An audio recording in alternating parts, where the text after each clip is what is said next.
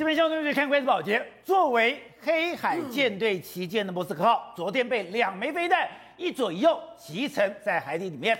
可这个事件可能比我们想象来的更严重，它的后续效应来得更大。本来已经跟讲说，哎，这就是一个战舰被轰掉。那美俄罗斯在前一段时间也有几艘战舰已经被轰掉，但大家没有想到。原来莫斯科号在俄罗斯来讲，它有个非常重要的意义。原来这几年来在海上，他只要去威胁美军，或者是说他要去挑衅美军的时候，他都把莫斯科号给拿了出来。而所以红莫斯科号有“红色堡垒”之称，甚至对普京来讲，那是他心里的一个长城，甚至是这一次攻击乌克兰海面作战最重要的武器。可是没有想到，竟然在毫无预警的状况下，两枚飞弹不多不少，竟然就把它打掉了。如果对于俄罗斯这个红色堡垒莫斯科号，你都可以把它击沉。那要问的是，俄罗斯还有什么是安全的装备？要问的是，俄罗斯还有什么东西美军不能把你骑？撑？还要问的是，现在莫斯科所有的一举一动有哪些是美军不能掌握的？如果是这样的对比的话，那么就代表说，现在俄罗斯的末日已经出现了？甚至现在传出说。普京现在在克里姆林宫里面暴跳如雷，现在他的办公室被他砸得稀巴烂，是真的会发生这样的状况吗？好，我们今天请到了编队大表首位的财经专家黄秋松，你好，大家好。好，这是美丽岛电报董事长吴子嘉，大家好。好，第三位是有非常丰富的战场采访经验的资深媒体人梁东明，东明你好，大家好。好，第四位是台湾国际法学院的副院长林廷辉，大家好。好，第五位是时事评论李正浩，大家好。好，第六位是资深媒体人王瑞德，大家好。好，走。昨天你谈到是莫斯科号，你所以讲它很重要。对，你讲到说过去在地中海，过去在这个中东战争的时候，只要俄罗斯想要去跟美国一较高下，他就把他莫斯科号给拿出来，因为它上面有最多的火炮，它攻击防御的火炮它都有。对，可是没有想到被两个飞弹击沉了。我没有想到说这个对俄罗斯来讲，对，打伤害有那么大。对，甚至大家嘲笑说，最近美国不是援助乌克兰八亿美金吗？对，搞了半天。莫斯科号。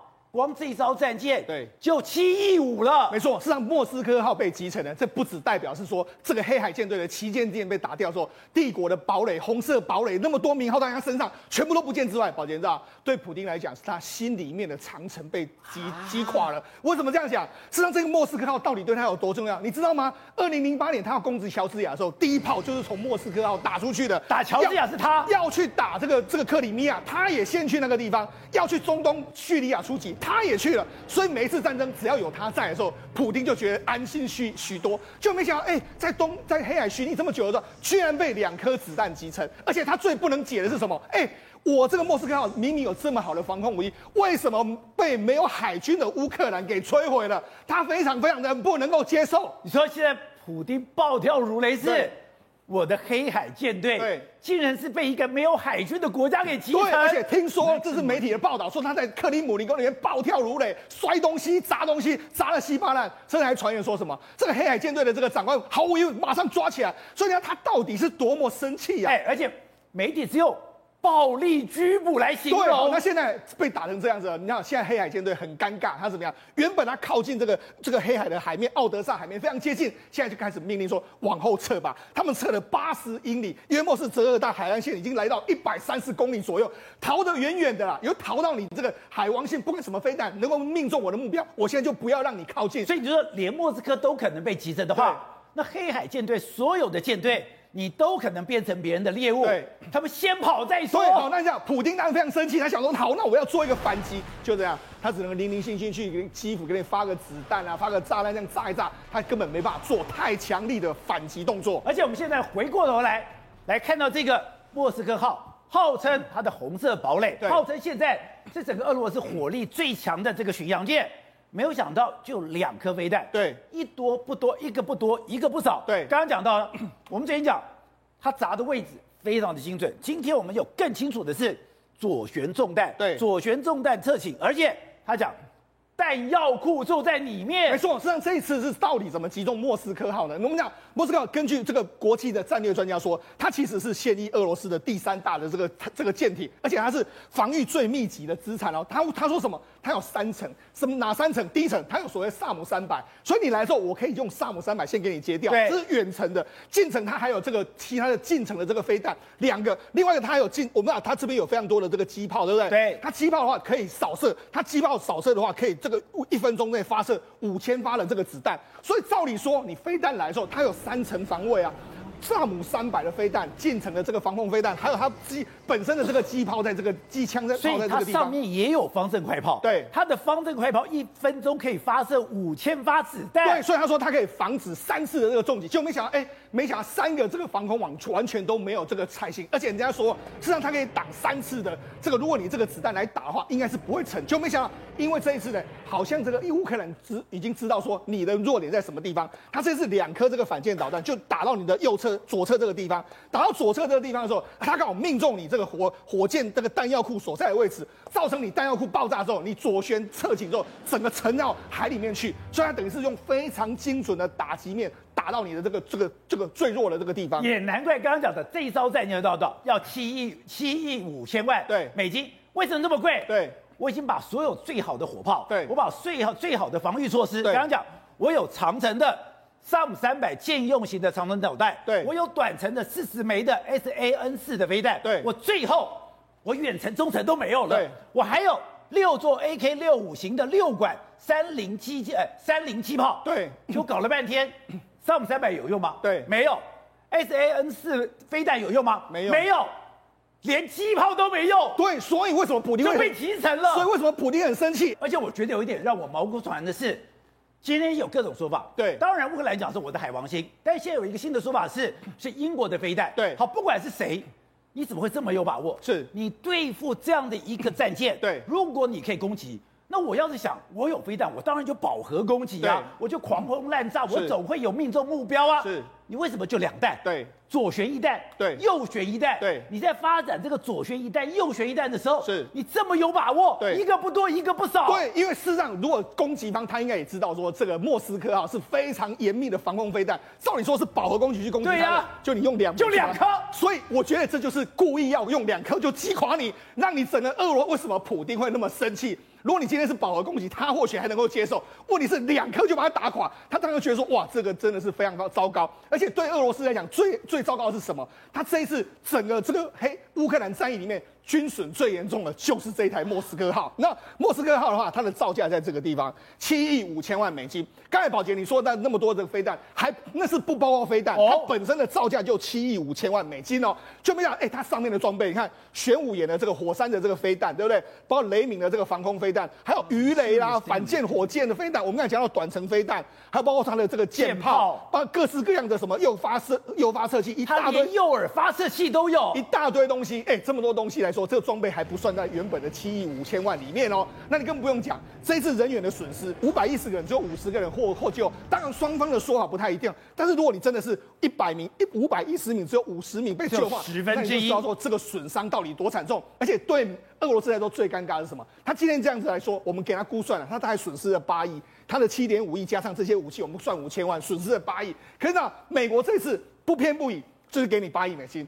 你看这个一五五的毫米的榴弹炮啦，还有这个这个包括说弹簧刀等等，就是八亿。所以八亿换你少了八亿，乌克兰多了八亿。你看一来一往之后，对普京来说，这个伤害到底是多大？你看到北约的军事作家就讲，他已经彻底的改变了游戏规则。对，你现在只要有卫星，有这个战场的规划，是两个飞弹、几个飞弹，你就可以把整个战舰给端掉。对。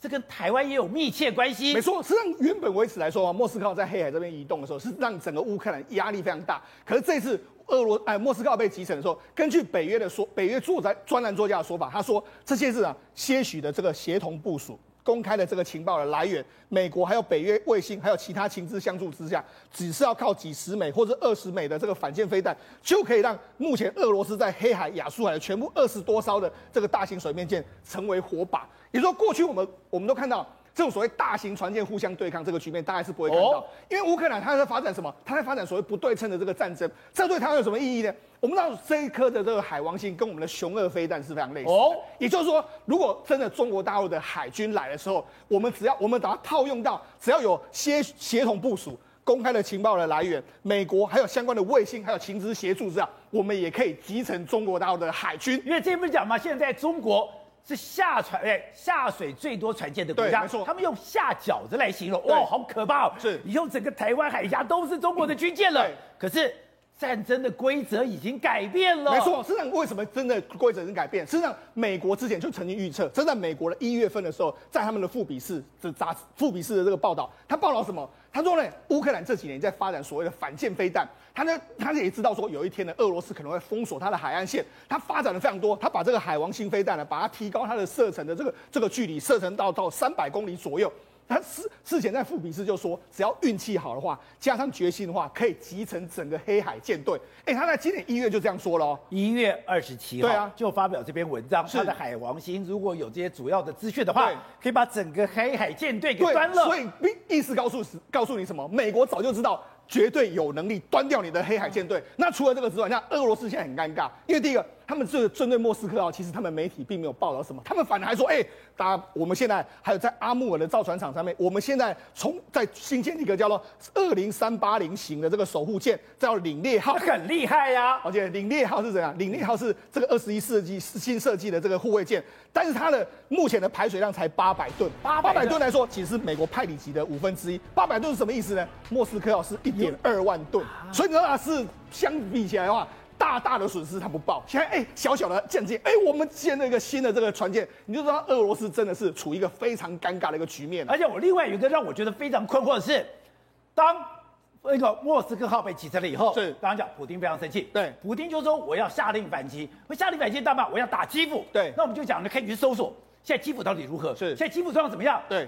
就只有零星的火炮，对。那俄罗斯的火炮呢？对。俄罗斯的火箭呢？是。俄罗斯的弹药呢？对。照你说来说啊，哎，莫斯科被击沉之后，普丁很怒，很怒的话应该进行大反击。于是呢，在当地当地的这个媒体的报道说，基辅还有一些北部的城市都的确有发生所谓的空袭警报的这个状况。但是呢，好像这个只有空袭警报，但是炸声的这个状况其实并没有很多，那就是没有想象中那么多。那你知道这个时候，你知道，只有基辅民众在做什么？哎，他们照样在公园下下棋了。然后在民众在那边街头那边喝咖啡啦，甚至是你看还有包括波兰，这是现在基辅的画面。对，现在基辅已经完全，你就觉得好像已经完全是战后的这个状况。那甚至还有呢，波兰的总统爱沙尼亚、立陶宛，还有这个拉脱维亚的总总统都联袂去访问这个泽伦斯基。所以看起来的话，哎，他们好像是一派，就是好像已经俨然是获胜的这个状况啊。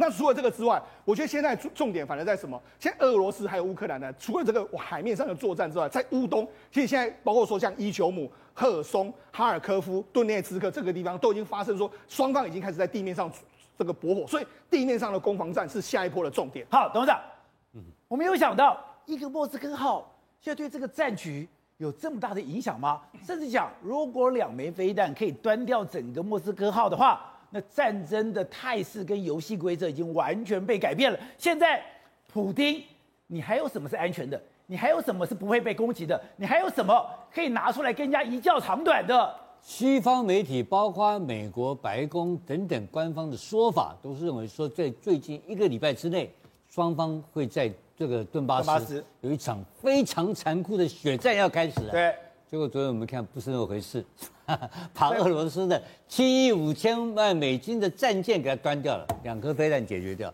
不可思议的事情发生了。然后大家都说乌克兰干的。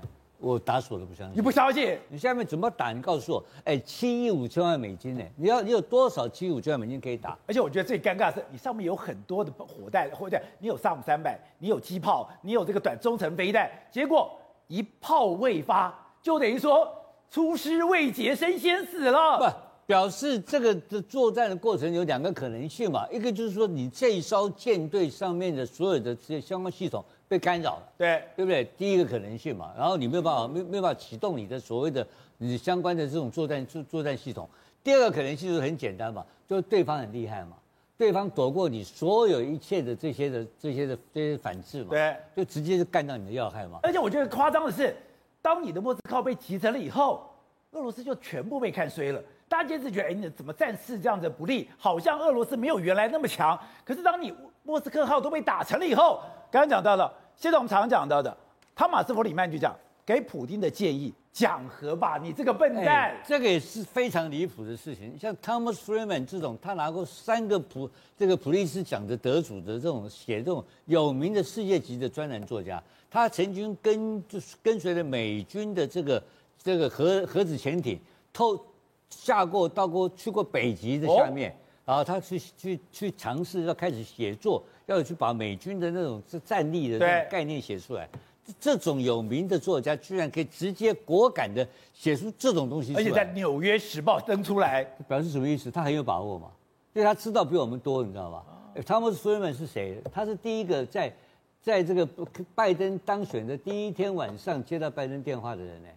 他是大牌记者，他敢这样子写。你说拜登就任后打给第一个记者是他？晚上十一点钟打给他，跟他很抱歉，一直忙到晚上十一点打给他，跟他 say 他，还跟他 say sorry，说多大牌的人，但他讲得很清楚嘛，给普讲和吧，你这个笨蛋，所以你没有机会，完全没有机会，所以胜负已经立判，而且美国国防部昨天讲的是对的，他们要给做出一个革命性的一个一个作战方式。对。那这个作战方式，他所以他这个东西非常像好莱坞式的演的大戏。你看每一个每一个作战都有它的概念。他拍了两个很奇怪的直升机到达莫莫斯科境内去轰掉他的什么燃料库、军火库、燃料库、燃料库，让你知道军火库、燃料库，让你知道你虽然在顿巴斯，虽然在乌东，但是你的后勤我可以把你截断，它有意义的。第二，这个更简单。你你所谓的所谓的你你所谓黑海的你怎怎么样？旗舰红色堡垒封锁我的海岸线的能量，我完全把你摧毁掉嘛。那只要这个东西没有封锁掉的话，它不是从陆路上来来供应，海路就来，海路可以供应过来。所以那两个亚洲诸行同时发言，讲一句什么话？在在 VOA 讲的话嘛，说最后的底线，习近平最后的底线是什么？保住普京，保住普京政权。为什么？他说，如果普京保不住的话。会影响到习近平的的这个权力，他个人没有位置哦。习近平个人能够能不能保住，都会会殃及池鱼啊。换言之，二十大这个战争打下来，就简单讲就是前面一个概念嘛，就是你习近平现在政策是什么？支持俄罗斯嘛。你支持俄罗斯，如果到俄罗斯打垮的时候，那你怎么办？你说你国家要不要赔下去？你的第五轮的制裁已经开始了，后面的制裁要知道吧？会不会制裁到习近平？所以这个。是这一次如果一箭双雕，所以这是这个亚洲驻青，他是有名的亚洲亚洲问题专家，他直接写出来说，这个战如果如果普京垮的话，习近平的的权力位置有可能会因而受累，有可能朝不保夕。正好正好，另外就讲，现在这个战争你会发现出现一个微妙的一个消长，两枚飞弹就可以抵上了一个黑海舰队。另外，现在乌克兰。要向全世界要武器，他如果要到的话，那战场上的火力就完全翻转了。现在看起来，乌克兰连鱼鹰直升机都要去跟世界要啊。比如说，我们来看乌克兰，先国防部弄了一个清单，你看第一个上面是什么东西？哎，这是一开始是美军的鱼鹰直升机，可是我马上给你，你马上可以操作吗？这件事情就是怪的地方，就是说我马上给你，你不见得能够马上操作。对，我现在我给你鱼鹰直升机。你知道鱼鹰直升机多难吗？鱼鹰直升机是在前一段时间里面最容易摘掉的。你的驾驶员只要技术不好，你在升降落跟起飞的时候，你是很容易摘掉的。你也敢要这个东西？所以嘛，不见得是乌克兰军队操作嘛，这才是让我们觉得夸张的地方。为什么呢？因为最明显的，他们不是现在已经去通用这边去要了 MQ 九吗？对，说乌克兰要买 MQ 九，对不对？我就跟你讲，MQ 九根本不用在乌克兰境内操作，哎。MQ 九的基地在美国内华达州的克里奇美国空军基地操作，在内华达，在内华达州。哎，过去是这样子哦，因为 MQ 九是这样，我已经看过，他们因为一个 MQ 九要三个飞行员操作，一个是飞行员，一个是感测器操作员，一个是任务情报员。讲讲这三个人哦，受训时间要四十五天，受训完之后你才可以操作 MQ 九，最快最快。请问乌克兰现在哪来的四十九天来等？你根本不可能等四十九天嘛？那请问你拿 MQ 九是谁来操作？对，但拜登有说，我不会派美军到这个到到乌克兰打仗。可是如果美军今天在内华达州的 MQ 九空军基地操作 MQ 九，那 MQ 九在 在乌克兰境内打仗，请问这算谁的？不知道哎、欸。你说 MQ 九是无人机，对，MQ 九飞到了天上，谁在操作？没人，谁在操控？对，是是美军在操控，打下来你也不知道是谁操作的嘛？因为美军过去在伊拉克战争的时候、阿富汗战争的时候，不是吗？就是在内华达州的那些 MQ 九的操作员，相隔一万两千公里，在中东去做所谓监视跟跟跟猎杀的任务。那请问这时候算不算美军有进到乌克兰？你真的死无对证的，而且算时间点，你根本算不到乌克兰可以四十五天后再做决战吧？而且呢，二零一八年的时候，MQ 九做了一个非常重要的验证，它有能力做空对空的攻击。不是空对地哦，我们听到 MQ 九都是空对地，对，对不对？猎杀苏莱曼尼等等，对不对？MQ 九在二零一八年的时候做完空对空的的验证之后呢，就是这个内华达州的克里奇基地的四三二联队的指挥官，他说现在 MQ 九能够执行，听清楚，F 三十跟 F 二十二的任务。所以对于乌克兰来说，他一直要喷射机，要喷射机，要战斗机，战斗机。对于美国来说，我不用给你。我给你 MQ 九，然后呢，美军在这边操作，那，美军在这边操作，我可以执行 F 十五跟 F 二十二一样的任务。请问这场战争会不会有空优？还当然会有空优嘛，因为俄罗斯的军队进来可能是会被电子干扰的。对然后 MQ MQ 九可以做空对空的猎杀，而且操纵。那我现在最最好奇是，你的莫斯科号到底受到怎样的干扰？你真的是眼睛瞎了，耳朵盲聋？哎，不，耳朵聋了，你什么都不知道。而且莫斯科号是非常夸张，它的它的防空系统是三层的。它第一层最外层是萨姆三百的防空系统，第二层呢是的舰对空的防空系统，第三层是类似于美军的方阵快炮的防空系统，呃呃，防空系统没有错。所以呢，它其实有对空的防空系统，还有对呃他们打来的这种敌敌对的对舰的防空系统。所以呢，照理来说，怎么会连续三层都一起坏掉？而且它是在毫无知觉的状况下被打掉的，所以没有所谓声东击西的问题，因为这是单一威胁。所以莫斯科要被击掉，一定是有我们不知道的因素在这边去做干扰。所以这件事情没有人可可以解释的通吧？可是最惨的事情是我们大家都知道，大会战要开始了，对，要在顿巴斯开始了，对不对？结果呢，现在发现俄罗斯没有军用货车了，这是非常非常重要的事情。说什么？军用货车没，没有军用货车？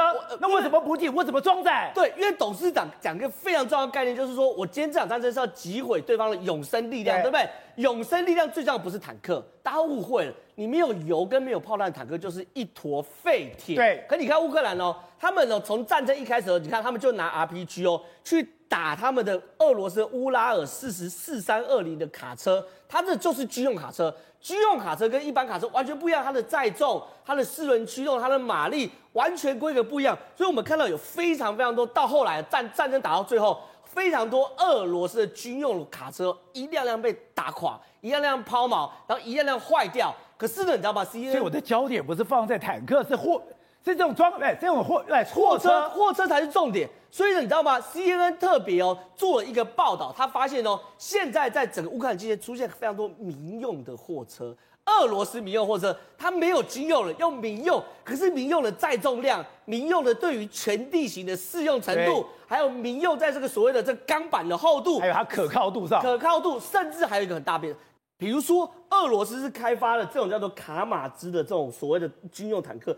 它上面是干嘛？带我们带大一点，专门载坦克的啊，它可以载坦克快速运兵，一坦克开时速三十公里、四十公里，对不对？可是它载上去可以七十公里到八十公里。可请问这打掉，你去哪里找所谓民用卡车来代替？但难道卡坦克真的慢慢堡垒吗？有，我们现在看到这、欸、它的大小规格是完全符合坦克的。对，你就算找个连接车也没也没用啊。对，所以呢，一开始你能够快速运兵，可是当你这种一个一个被打掉的时候，我们就看到。十二公里的长车阵是不是坦克自己硬着头皮开？对，你硬着头皮开，你速度就慢，你速度慢就容易被对方集结，被对方破坏。所以它非常非常多。我们现在看到这种坦克都被乌克兰缴获状况之下，他很清楚是我打你坦克，你钢板厚又有火力会反击。所以一堆载着物资的这些货车全部都卡在路上了。而且这个是干嘛？更惨，俄罗斯大兵自己开车去撞电线杆。所以说这件事情就是有了被打的，有的是汽车潜逃，有的是自己去撞电线杆。所以这场战争哦，确实俄罗斯在后面的后勤会出现很大问题。所以豆皮，这个战争的态势完全改变了。刚刚你昨天就讲，你不相信这两枚怎么可能打到？我们今天才看到，原来你有三层的防护，你居然在没有发一枪一弹的状况下，你就整艘船都没了。刚才世聪也介绍了，他的武力很强，呃。特别是它的这个防护很强，它有三层的防护。为什么这两颗飞弹会这么顺利的打到？对，那我认为，我个人认为，就是董事长刚刚分析的，受到干扰了。哦，啊，受到干扰了，它这个东西发发挥不出来。记得不记得前一阵子那个新闻，说俄罗斯的这些制导的武器有百分之六十打不准，打不准，啊，或者是呃失效了，对或者不晓得打到哪里去了，怎么可能？百分之六十，哎，怎么可能？那一定是受到干扰的，一定是受到干扰。所以这个这个战争变成就是说，一个很高科技的战争，俄罗斯完全没有办法应付的一个战争在这边。那海王星这个呃不，它这个这这艘船情况也是一样的，它这么强的防护，每一个战争大战争他都去参加的。对，这俄罗斯的看家宝哎，是怎么可能有两个飞弹就这样子打到它？再前一再讲前一点，有两个直升机，我们讲过了，对，飞过到俄罗斯境内去把那个呃军油库跟弹药库都打了。他怎么飞过去的？他怎么飞过去的？是不是你的这些？因为他是要飞过俄罗斯控制的地区啊，是不是你这些防空或者是你这些也被干扰了都失效了，是不是？这个要战争之后才会慢慢清楚，也许也不会，他他根本就不想告诉你嘛。好，那所以汤马斯·弗利曼就讲了，他就跟普丁讲，对普丁喊话说：“你赶快弹劾吧，你没路走了。”但是我认为普丁是他现在全力把马利坡打下来哈，对，就是准备用这个来宣告胜利了。哦，他已经新闻已经出来了啊，讲了说他五月九号准备在马利坡办这个胜利游行，他本来是准备在莫斯科办的，对，啊，莫斯科办你要把基辅打下来才能办，现在几乎打不下来，对，马利坡攻下来之后，在马利坡把场地清一清，我有个下台阶，哎，办一个胜利游行，他就可以回去了，因为俄罗斯境内并不是晓得，呃，打这么烂，打这么烂，他这个他这个船也没有，他没有告诉俄罗斯是被打的，哦，他说就是爆炸引起了。火药库失火，然后拖回去的时候，因为碰到这个狂风暴雨才沉下去的。啊，没有没有说被飞弹打掉。俄罗俄罗斯老百姓不知道的，他可以大可以回去宣布胜利。对的，是。这是像东明讲的，现在普京唯一的一条路，全力拿下马利坡。拿下马利坡之后，我这边搞了一个胜利游行，赶快跑路。对，没错。为什么呢？因为呢，普京啊，他的俄罗斯的这个军队，虽然从这个包围基辅撤退到白俄罗斯的三万大军，现在已经南下了嘛，几百辆的坦克，然后装甲呢，全部都包围这个包括哈尔科夫跟乌东，但是战事没有想象中的顺利。不过，他所有的所有的这个希望呢，全部寄望在攻打马利坡的身上。为什么？因为普京现在需要一个下台阶。他最好的下台阶，呃，不，大家不是讲说五月九号一定要这个等于说胜利日庆祝胜利嘛？那我问你到，到他到现在为止有没有一个像样的胜利？没有，没有啊，没有，没有怎么办？现在连乌克兰都把莫斯科给夷平了，你知道吗？莫斯科号都已经沉没了，那怎么办呢？你知道今天那个呃呃俄罗斯的国防部长再度心脏病发，你知道吗？再度住院了。他如果不住院的话，为什么呢？很多人问说，那他为什么心脏病发啊？当然跟这个暂时不利有关系。绍伊古又住院了。问题是，他如果不心脏病发去住院的话，他很可能心脏就会停止跳动，直接给毙了，你知道吗？你怎么会败成这个样子？一败涂地，败成这个样子嘛？所以现在普丁唯一一个可以扭转局势的方法就是马利坡。他那边其实有几个地下的工钢铁厂，亚速钢铁厂有好几个，有好几个钢铁厂。那其中有一个呢，已经被俄罗斯给攻占啊拿下来了。然后呢，甚至于第一个。那么英裔啊，也就是说英国籍有从同时有英国籍跟乌克兰籍的一个阿兵哥嘛，也是他因为娶了乌克兰人，所以呢他在这个等于说自己去服役在乌克兰的军队，也在死守马利坡四十几天，然后呢他也接受过这个外国的媒体访问。很不幸的，他真的也被这个俘虏了。他投降被俘虏嘛，被打得乱七八糟的，额头这边可能还被枪托打了一个打了一条痕迹嘛。然后呢，全身眼睛浮肿等等嘛，他也被俘虏了。那么他的他的结局很危险，为什么呢？因为俄罗斯指控他也涉及一些包括叙利亚的战争还是什么东西战争啊，故意把它拿出来，这个等于说啊，跟全世界这样讲嘛，你知道吗？那么现在。俄罗斯在这场大战里面最精锐的部队，事实上都包住马利坡这个地方。那很多人讲说，马利坡已经四十多天没水、没电、没暖气，对不对？然后呢，那么也断粮，快断粮了。然后弹尽援绝，因为他们的武器，你想想看，打了那么久的武器啊，能打的都打了，甚至于还拿俄俘虏的相关的俄罗斯的相关的弹药来打，打到都快没武器了。为什么不空投？你疯了吗？俄罗斯最精锐的部队全部围住了，防空飞弹全部在这里。我问你怎么空投？没有办法空投，你进不去嘛？海空陆都没有办法进去。明明世界各地所有的武器全部来了，就是进不去。到时候如果真的拿下了马利波了以后，普丁最希望做的，并不是把里面的三千亚速营的阿兵哥全杀掉，不是，他会把他们压起来，然后呢，每个人捆绑押到莫斯科去游街，你知道，游街了以后再办一个大游行，说我们反纳粹，我们真的把这些所谓的新纳粹亚速营全部活捉，我们获得一个大胜利。